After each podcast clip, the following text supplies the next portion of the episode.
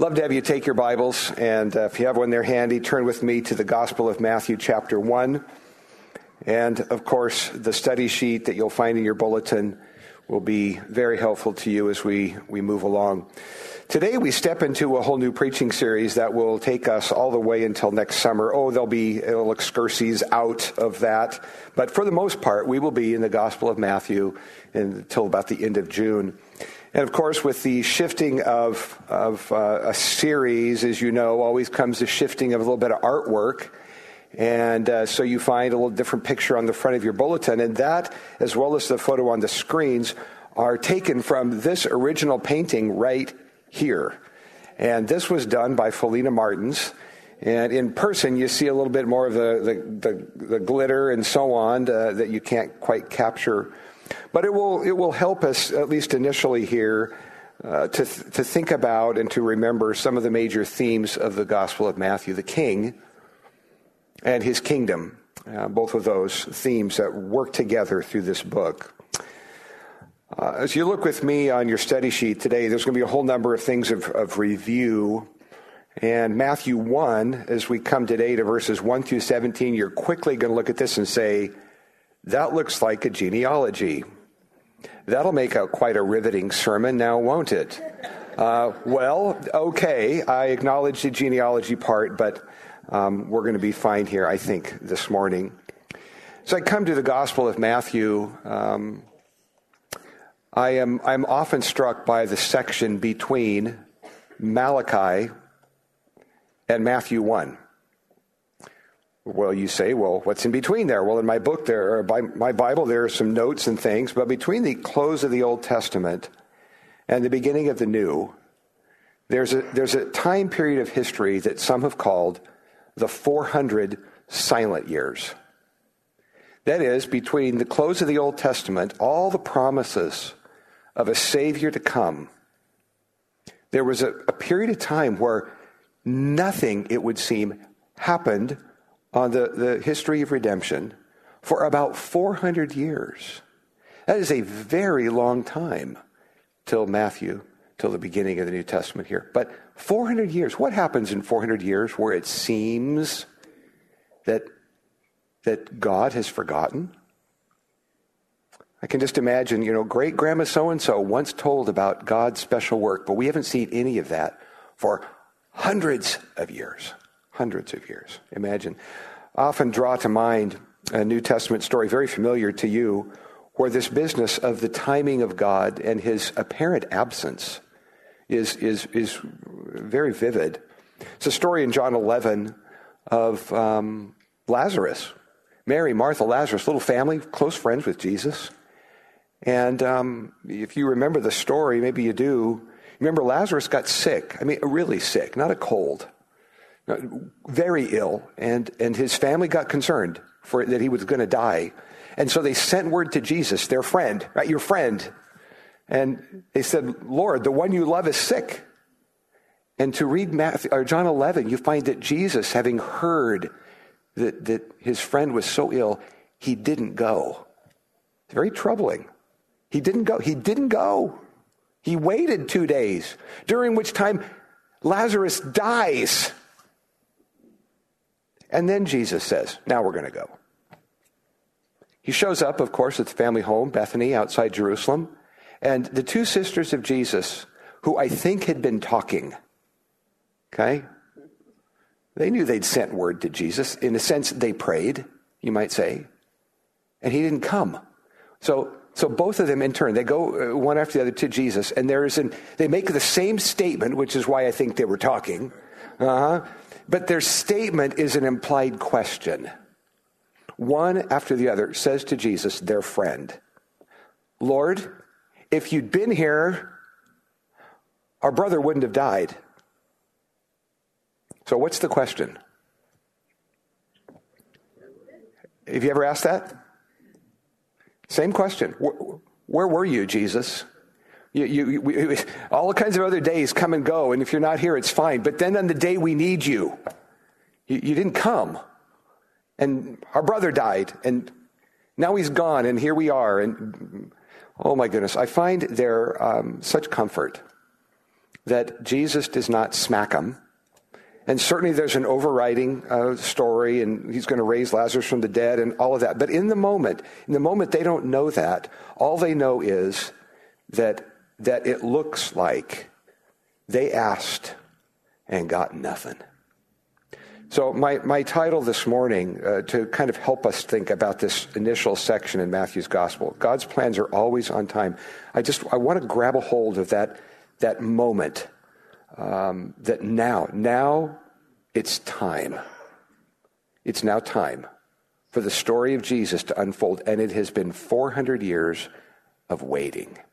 I, I call all that out because if there, I don't even have to say if, there are times in your life, as there are times in mine, that I, I ask, I think it's a good request, and for whatever reason, God says no. And I find great assurance here as the gospel story unfolds that when it comes to this, this moment, it's a reminder to us he didn't forget the whole time. He isn't late. He's doing something that he hadn't told me about, and I can still trust him. All that is kind of a backdrop to the book of Matthew. For all of us who at times have asked and waited and, and, prayed, I want to pray for us now that God will help us today and in the weeks ahead as we study this book. That we're going to read the text. And today we're going to lay a whole bunch of groundwork in, in place, all right, for, for months of study because we're going to walk into the story of Jesus. And uh, my goodness, we'll have our cages rattled more than once, I am confident. But I'd like to pray for us if you would join me in that now. Father, even as this gospel opens, we're met with question. 400 years is a long time to wait. People had come and gone, people were born and died, and it seemed like heaven was silent, maybe forgotten all about it. And oh, Father, I thank you for the reminder here, just this, little tidbit as, as the gospel stories begin here Matthew, Mark, Luke, John, a reminder that you didn't forget. You didn't forget the whole time. You, you, you didn't just drop us off. You saw. You, you cared, and when the time was right, you, you acted. Our Father, we, we need these faith reminders because we, we too live in, in, in a life where we don't always, we just don't know what you're doing. We don't see behind the veil. And I pray that this morning you would help us as we join Matthew on a faith journey and, and see the story of Jesus unfold and hear the words and the journey to the cross and all of these things. Empty tomb. Our Father, would you help us? Help us, help us as those who want to learn, those who want to, to, to, to see you. So meet us here today, I pray, in the preaching of your word.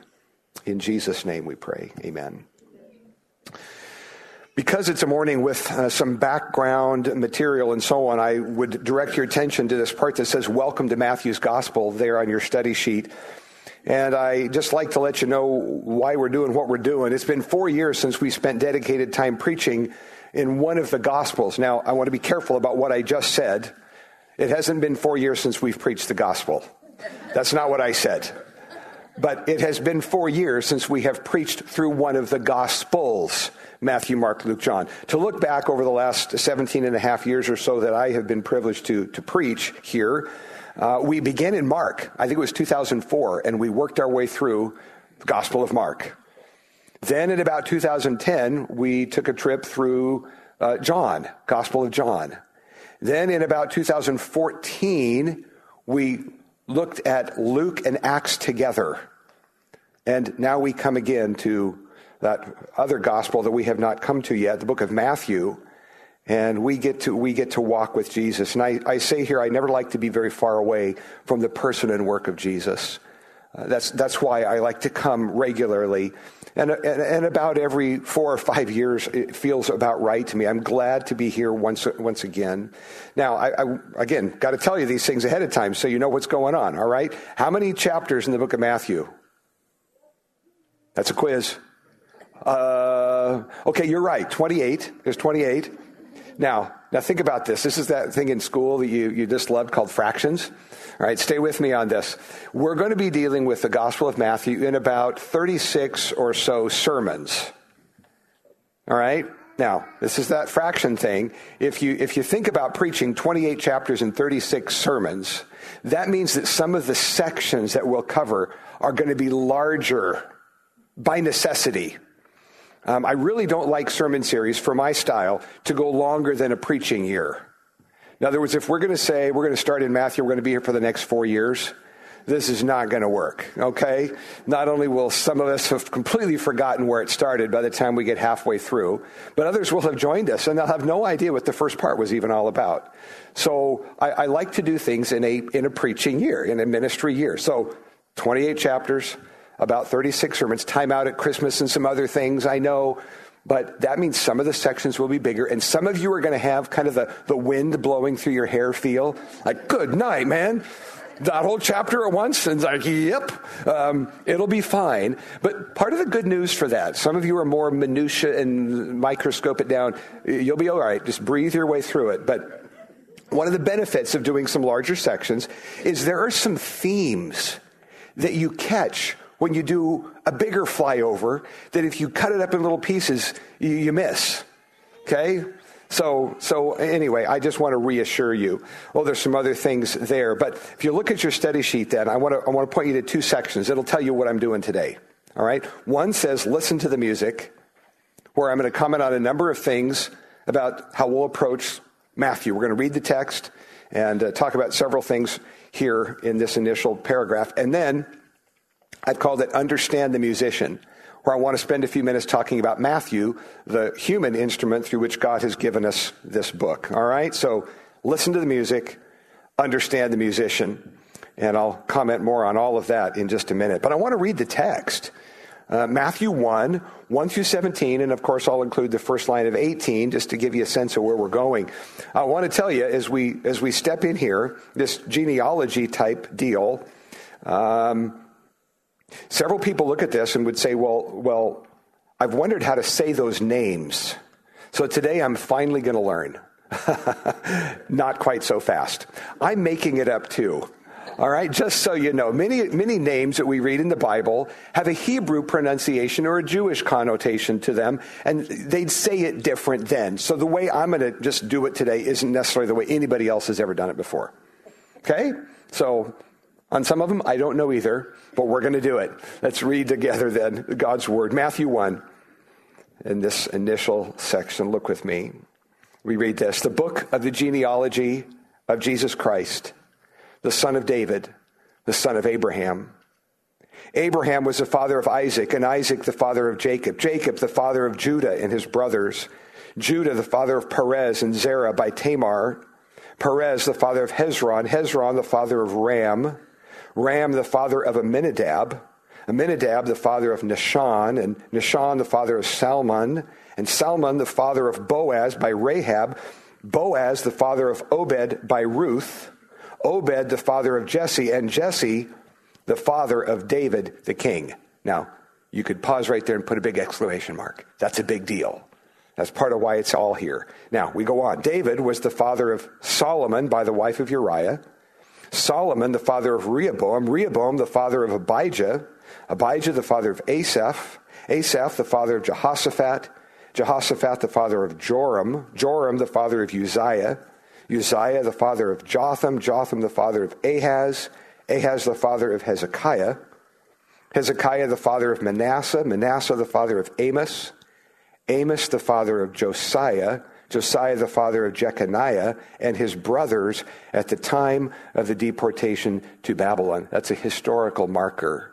That was a moment of God's judgment where generation after generation had ignored God and disobeyed him egregiously. So this is a marker. Now, verse 12. Then, after the deportation to Babylon, Jeconiah was the father of Shealtiel, Shealtiel the father of Zerubbabel, and Zerubbabel the father of Abiud, Abiud, the father of Eliakim, Eliakim, the father of Azor, Azor, the father of Zadok, Zadok, the father of Achim, Achim, the father of Eliud, Eliud, the father of Eleazar, Eleazar, the father of Matthan, Matthan, the father of Jacob, Jacob, the father of Joseph, the husband of Mary, of whom Jesus was born, who is called Christ. So all the generations from Abraham to David, were 14 generations. From David to the deportation to Babylon, 14 generations. From the deportation to Babylon to the Christ, 14 generations. Now, the birth of Jesus Christ took place in this way, and that's where we'll be next week. The first 17 verses now, you might look at those and go, wow. You come in your Bible reading, go, yada, yada, yada, yada. Okay, let's go to verse 18. I understand. Uh, there's a great reason for this section, however. The, the story that's told in the Gospel of Matthew is a story of Jesus who was purported to be and presented as the Jewish Messiah, the heir to the Davidic throne. So this first section deals with credentials. It's like ancestry.com. You said you're Italian, let's go find out. All right? So a Jewish crowd really cares about what we just read. It matters a lot because if somebody's going to come and say you're the Jewish Messiah, I want to know where you came from. Who's your daddy? Who's your grandpa? So it matters a lot to a Jewish crowd. I think that's an important thing to think about. Now, a little bit of comment here on my, my allusion to, to music. Listen to the music. Back in 2010, when we preached through uh, the Gospel of John, if you were here, which is some of you anyway, you may remember that as we began, John, be, John starts with, with what I called an overture.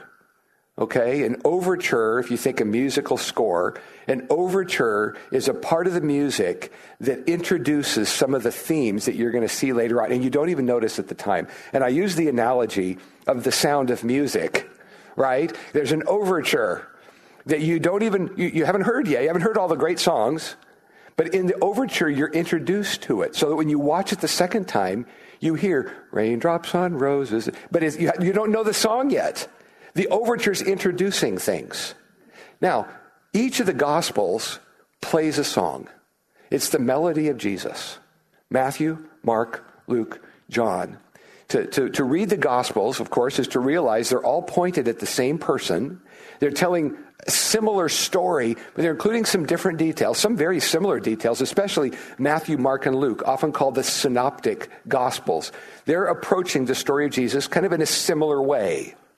The Gospel of John takes a little bit of a different angle, a little more of a thematic approach, okay? But, but all the Gospels together, you could say, are playing the same basic music. But there's some nuances, there's some differences going on. And so the music, the music being played, you want to look for the similarities with the other Gospels, and there are some distinctive elements that Matthew's going to play.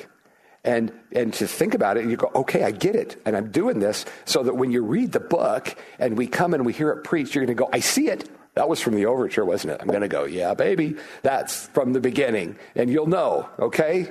So, I, I, say to you here then several things. There's six items I've just got in bullet points here. The person and work of Jesus are the center of the Bible. Just some introductory things. That's why there, there's four Gospels. There's a lot of the New Testament is about this. The person and work of Jesus are the center of the Bible.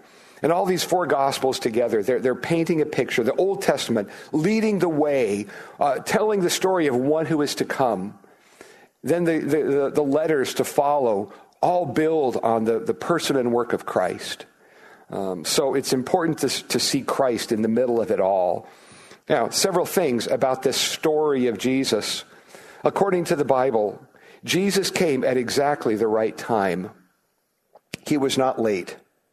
Even after 400 years of waiting, God was on time. Though people probably lived and died and said, Where is he? God was not late in what he did.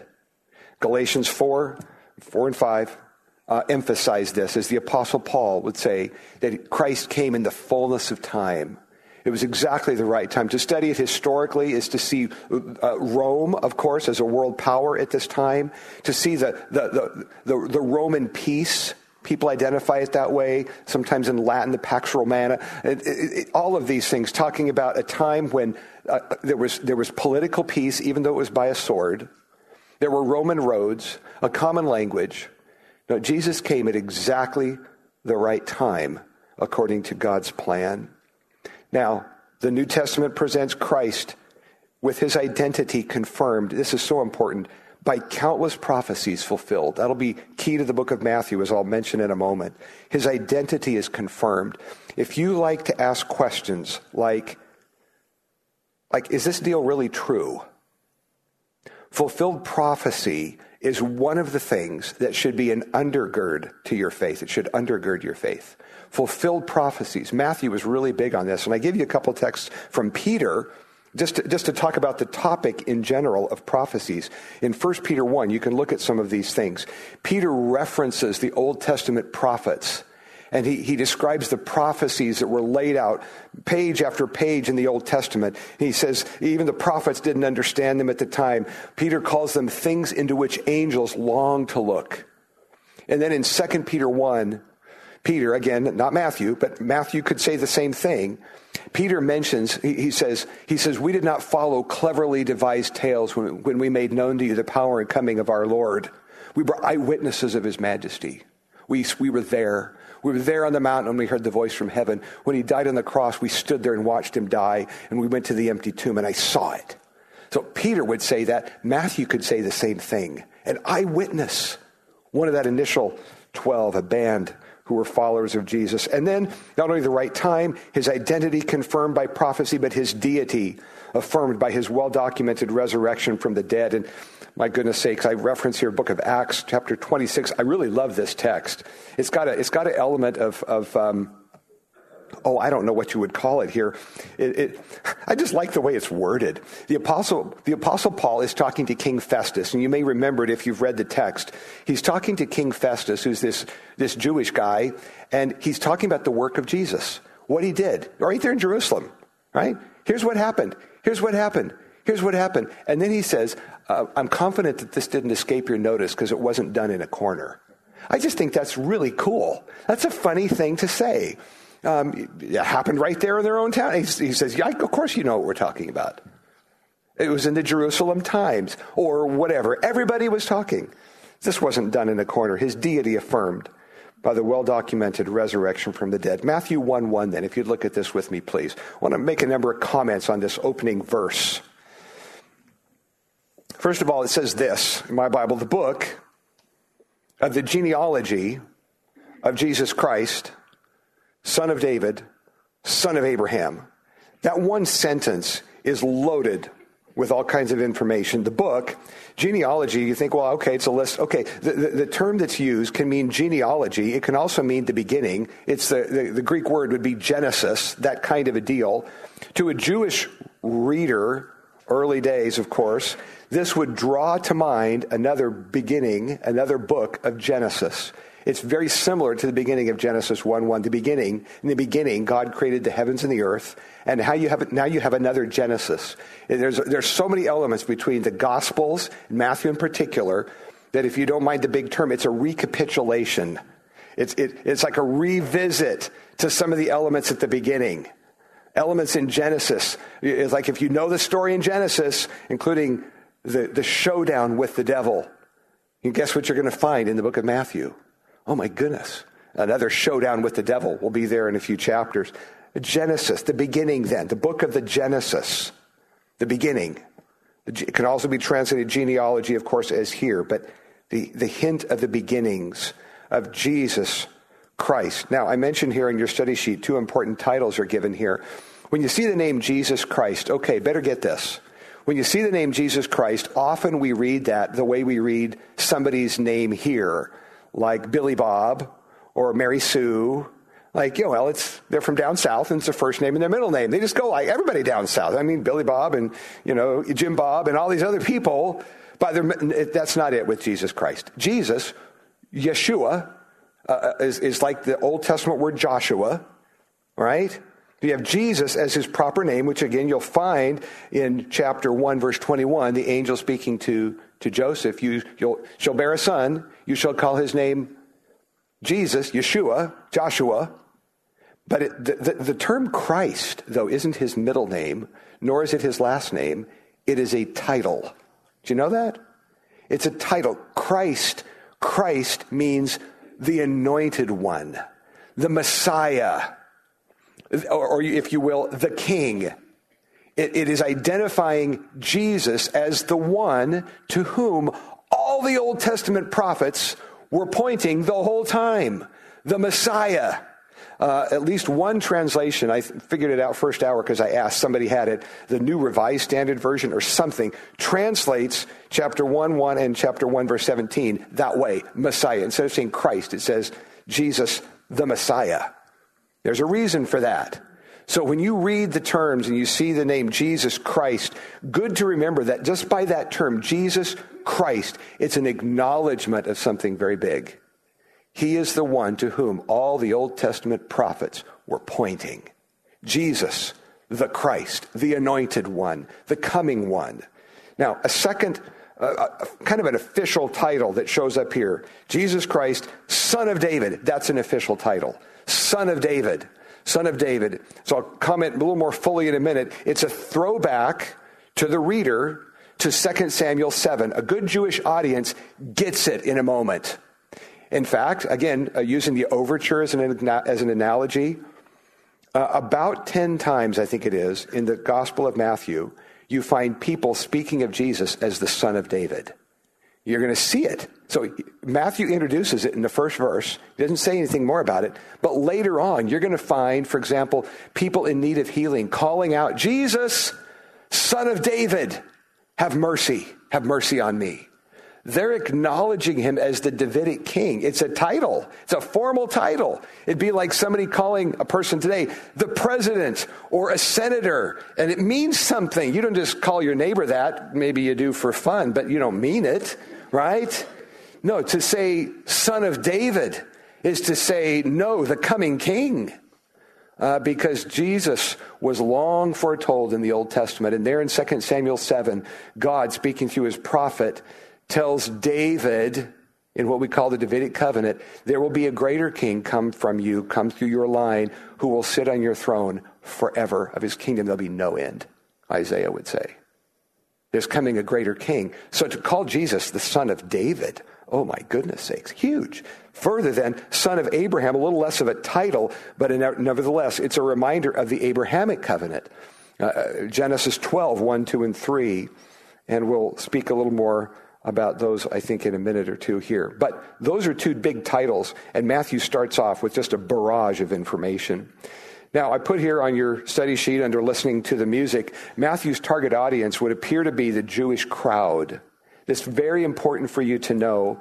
He presents Jesus, of course, as son of David, as we've said, son of Abraham. Uh, Paul talks about that in Galatians. I give you the reference.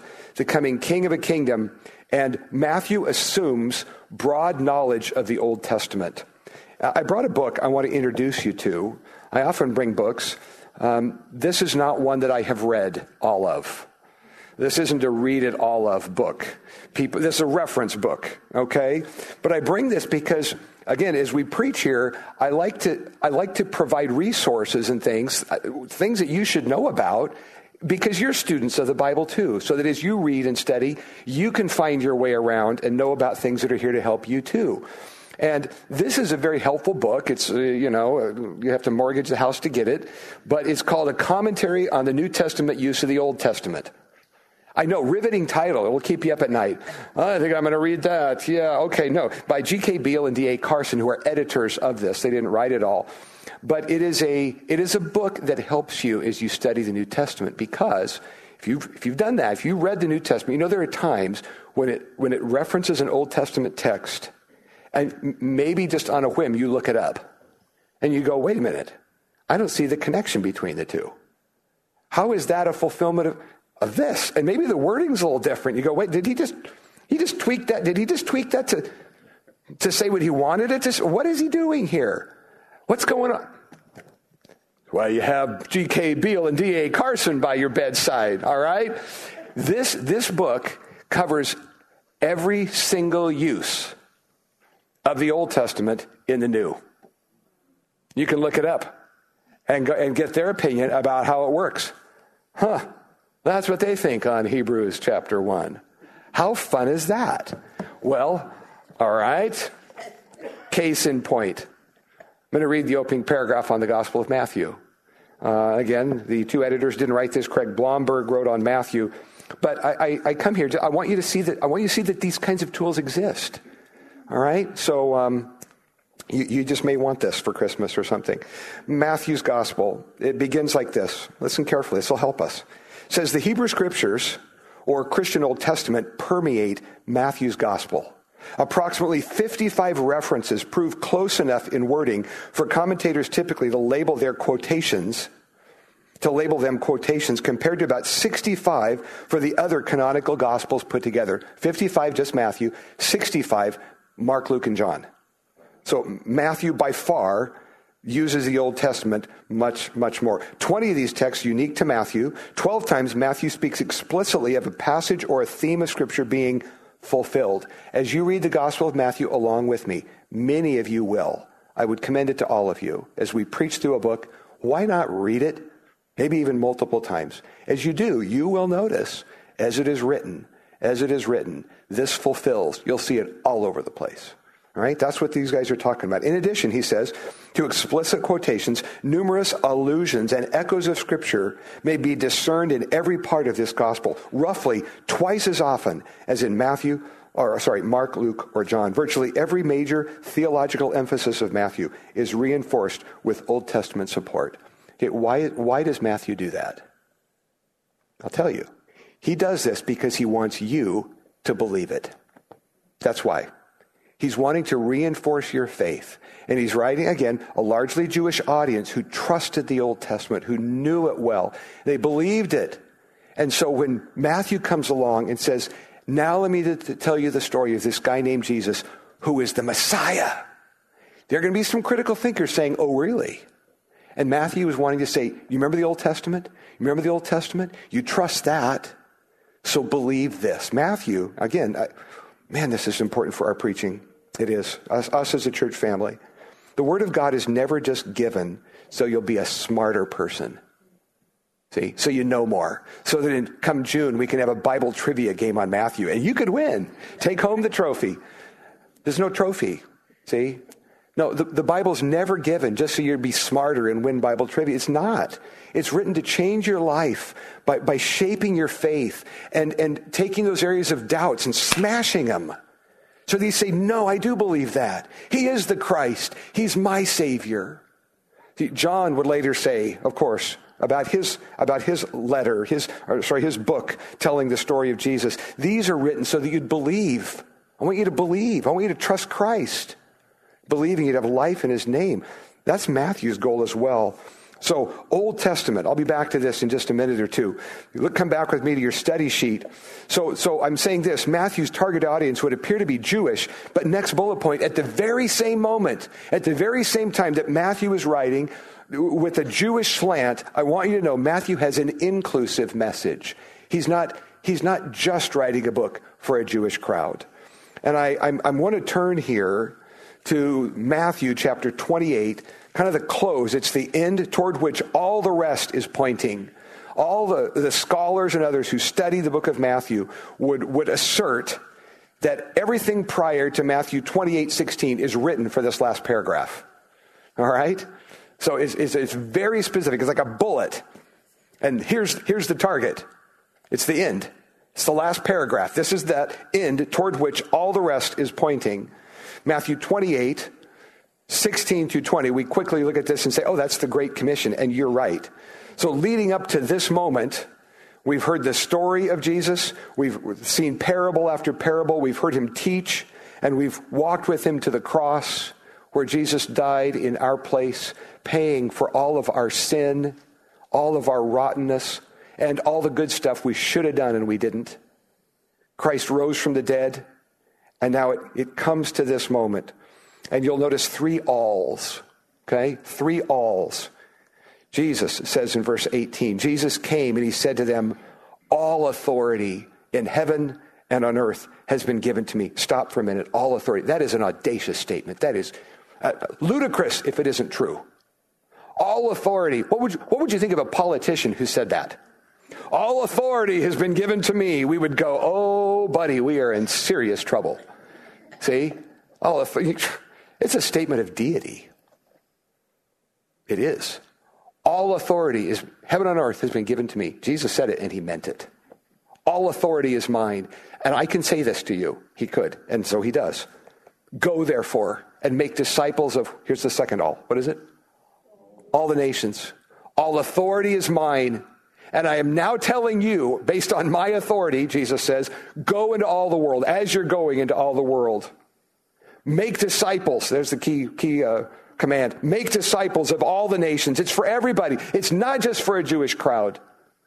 No, a Jewish Messiah, yes, to bless the nations, Abrahamic covenant, blessing to the nations, disciples of all the nations, ba- doing two things baptizing them in the name of the Father, the Son, and the Holy Spirit, and teaching them to observe what is it? Third, all. All that I've commanded you, don't leave anything out. Teach them the whole counsel of God, as Paul would use that phrase. So, all authority, all the nations, all that I've commanded you, and behold, I'm with you always to the very end, the very end of the age. Keep doing this, keep doing this until I come. Wow. This is the end toward which all of Matthew's gospel is pointing. Now, if you look back at your study sheet, Matthew's gospel will meet the king, absolutely, and his kingdom. You're familiar with the Gospels. You know that Matthew uses the term the gospel of the kingdom many, many times. The other gospel writers do not. The uh, Matthew's gospel emphasizes this issue of kingdom. You're going to hear me talk about that. Some of you are kind of up on a lot of the discussions in theology, um, different theological systems, slice and dice kingdom in different ways. Spiritual kingdom, physical kingdom. Is a kingdom inaugurated? Is it not inaugurated? Is it a kingdom to come? Is it now over? Are we in it now? I would quickly say, does it look like it? But I'll leave that for another day. That was a teaser, in case you didn't know that. Yeah, we'll talk about the kingdom. We will. And you're going to hear my understanding of what Jesus was talking about with the kingdom. What's now? What's later? And what are we talking about with kingdom? Yes, we'll address those things. It's a major theme, the gospel of the kingdom, if you will. Now, Matthew's gospel, just so you know, five major discourses. We're going to touch on all those too. Five major teaching sessions, beginning with um, uh, Sermon on the Mount, and concluding with the Olivet Discourse. There are five that you identifiable, big sermons. Okay? So listen to the music. There's kind of an unpacking of all of that. Now, understanding the musician, I, I want to say several things about Matthew. Matthew was a tax collector. That's not like just working for the IRS. One of my sisters just concluded 40 years of working for the IRS. That doesn't necessarily, no matter what you think, it doesn't make her a bad person. It was a job, okay? Now, back in the day, to be a tax collector, this was a whole other deal. That was to put you on a par with a lady of the evening. Is that overstated? Not a bit. In fact, I'm going to read you just a little bit from this cool little book. If you ever want to study the lives of the disciples, right?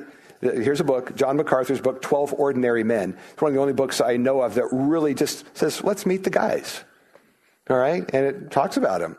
And so uh, this little section here on Matthew, I'm going to read you just a couple little portions. Uh, it says this In all likelihood, none of the 12 was more notorious as a sinner than Matthew. How about that? We typically think of the bad guy being Judas, boo, hiss is what you do in a good Jewish crowd. Say his name. Oh, no, no, no, he's the bad guy. But Matthew, Matthew was a tax collector. Man, he's a bad guy. He says down here, tax collectors were among the most despised people in Israel, hated and vilified in all of Jewish society. Here he becomes an apostle of Jesus. Why were they so hated? Well, here's the idea. To be a tax collector, you bought the privilege. You like you buy a tax booth. It might be at a major crossroads. You bought it from, from the Roman government, the invaders. You're working for the bad guys. And as a tax collector, let's just say you've got the, I've got the intersection up here by Bridgeport and Cirque.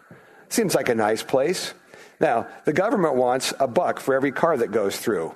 That's not nearly enough, so I'm going to charge five. Who gets the rest? Oh, that's right, me. And of course, if you don't pay, I've got Guido and Louie. And they were known to shake people down rather aggressively if you don't come up with the money. That's just an example. There were no cars and no intersections like that. You get the idea, right? But they could collect and they could collect more. And typically they were very, very rich and very, very disliked. Matthew, the tax collector. Matthew, in, uh, stay, stay with me here. Matthew 10, there's a, he, he, he's writing, of course, writing his own gospel. He only mentions himself by name twice. One of those is in Matthew 10, where he, he talks, he just gives a list of the disciples. He doesn't give everybody's occupation, like so and so the fisherman, so and so the fisherman. So, he doesn't do that until he gets to his name, where he says, Matthew, the tax collector. Why doesn't he just sweep that under the rug? You know, Matthew, the businessman. Now, he, he never forgot where he came from. He never forgot. Now, back in Matthew 9, you'll find the story of the day that Matthew's in his tax office, Levi, he's also called that, sitting in his tax little tax booth, and Jesus comes along and says, Follow me. Now, no doubt Matthew knew about him before. Every reason to think so. People knew about Jesus. And here comes this esteemed teacher to Matthew, the filthy, rotten guy. He knew it. To be a tax collector was to know you're on the bad list. And most of them didn't care because you're filthy rich. Great retirement. Jesus, the good guy teacher, comes along and says, Matthew, follow me. Isn't that amazing? Matthew pulls the curtain down. And in that moment, that's a big deal. He didn't just shut it for the day, he walked away from it to follow this, this Jesus. Absolutely amazing. Now, in, in, in the story that follows, Matthew 9, it says there was this big party at a house. Now, Matthew doesn't mention whose house it was.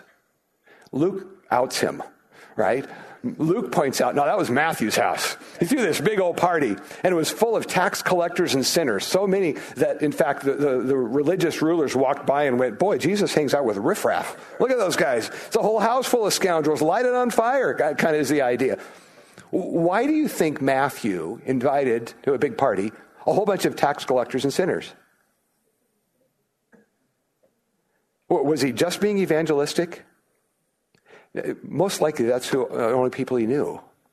The only people who would have come to his house were the riffraff. There's people with a reputation.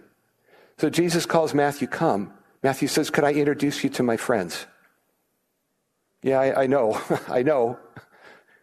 Can you come to my house? Jesus says, Absolutely. He'll come to your house. He'll meet your friends. What's for dinner? What's at the bar? I don't know. And it's not in the story. Jesus comes. That's Matthew, the tax collector. I love Jesus walking into his house. I love Jesus calling him. Another little interesting thing, and uh, John MacArthur makes a, a big point of this. So Matthew's like, if I was to use today's political parties, he's, he would be on the left side, right? He'd be on the social liberal, probably a left leaning Democrat. Among, I'm sorry, if you're a left leaning Democrat, I'm not, I'm not bashing. I'm just saying he'd be over there someplace. Okay? Now, also on the list of disciples was a guy by the name of Simon the Zealot. Okay? Now, the Zealots were, were well known for, for hating the Romans and anybody who hung out with the Romans. They were, uh, they were the right wing uh, NRA folks way over here. And again, I'm not. Be, I'm just using this as an example, so don't meet me in the parking lot later. So you got you, got Matthew way over there, and you got you got Simon Zelote, Simon the Zealot. In fact, in the in the Zealot crowd, there were dagger men. There was a small group that were reputed to have curved daggers in their robes, and were sworn on oath that if you ever get alone with a Roman person or an associate, if you can do it and get out of there, we're just going to leave a little stream of bodies, like, like terrorists. So, Jesus says, Simon the Zealot, follow me. Mr. Right wing Republican NRA guy, ultra conservative. And by the way, you over here, come follow me. Imagine? Same little campfire at night. I can just picture Matthew looking over there at Simon and going, let's see, I think I'm going to sleep on this side of the campfire tonight. I'm not going to shut my eyes till I hear him snoring. I don't know if that's true or not. But I love how Jesus, he, he, he doesn't just say, I, I'm after one kind of person. I'm after the nice, squeaky clean ones, the ones who went to Sunday school all their life. They can hang out with me. Oh, no, no, no. He invited this one and this one and this one. He said, Come, come, follow me, follow me. I love it. Now, just a couple things in a hurry.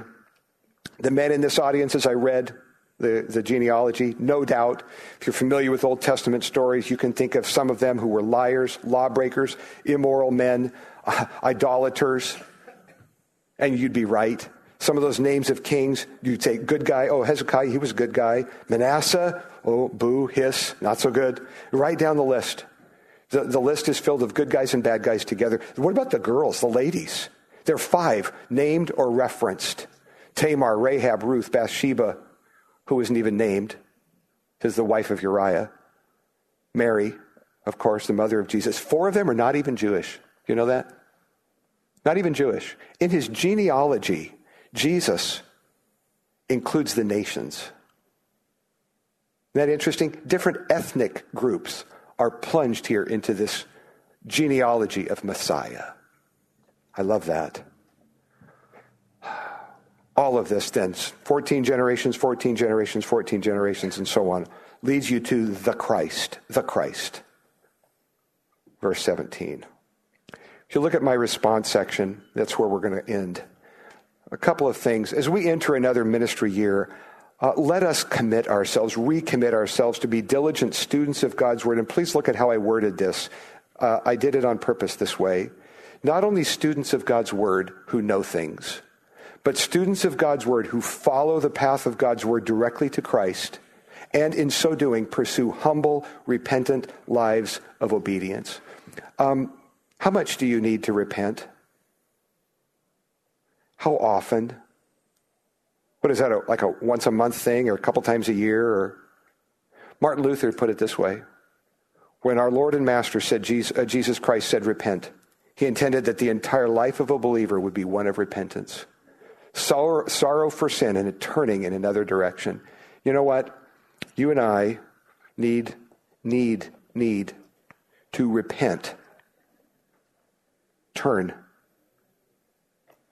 A lot more often than we think.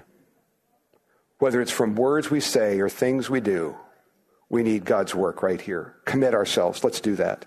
Let's commit ourselves to be those who truly trust Christ as our Savior from sin.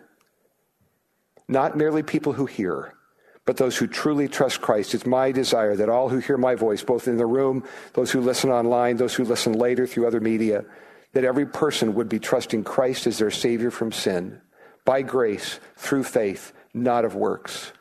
No one can boast. And I, I, hope today that you are trusting Christ and Him alone as your Savior from sin. There is no other way to be right with God. And then finally, I reference a little story from John 6. It's a great story. I love it. Big moment. Jesus says some very hard things, and a whole bunch of people are walking out the door. And Jesus doesn't chase them and say, please don't go. No, don't go. You can't leave. He, he, he lets them go. And then there's a moment where Jesus looks at his followers, the close guys, and he says, Are you going to leave too? And Simon Peter, speaking for the others, said, Lord, to whom shall we go? We don't understand what you just said. We don't understand your will and your way.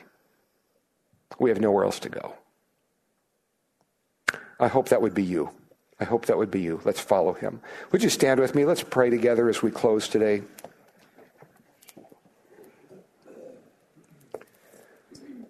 Father, we begin today by thinking about those moments in our lives when we wonder about your purpose because we pray and it doesn't seem that you, you heard us.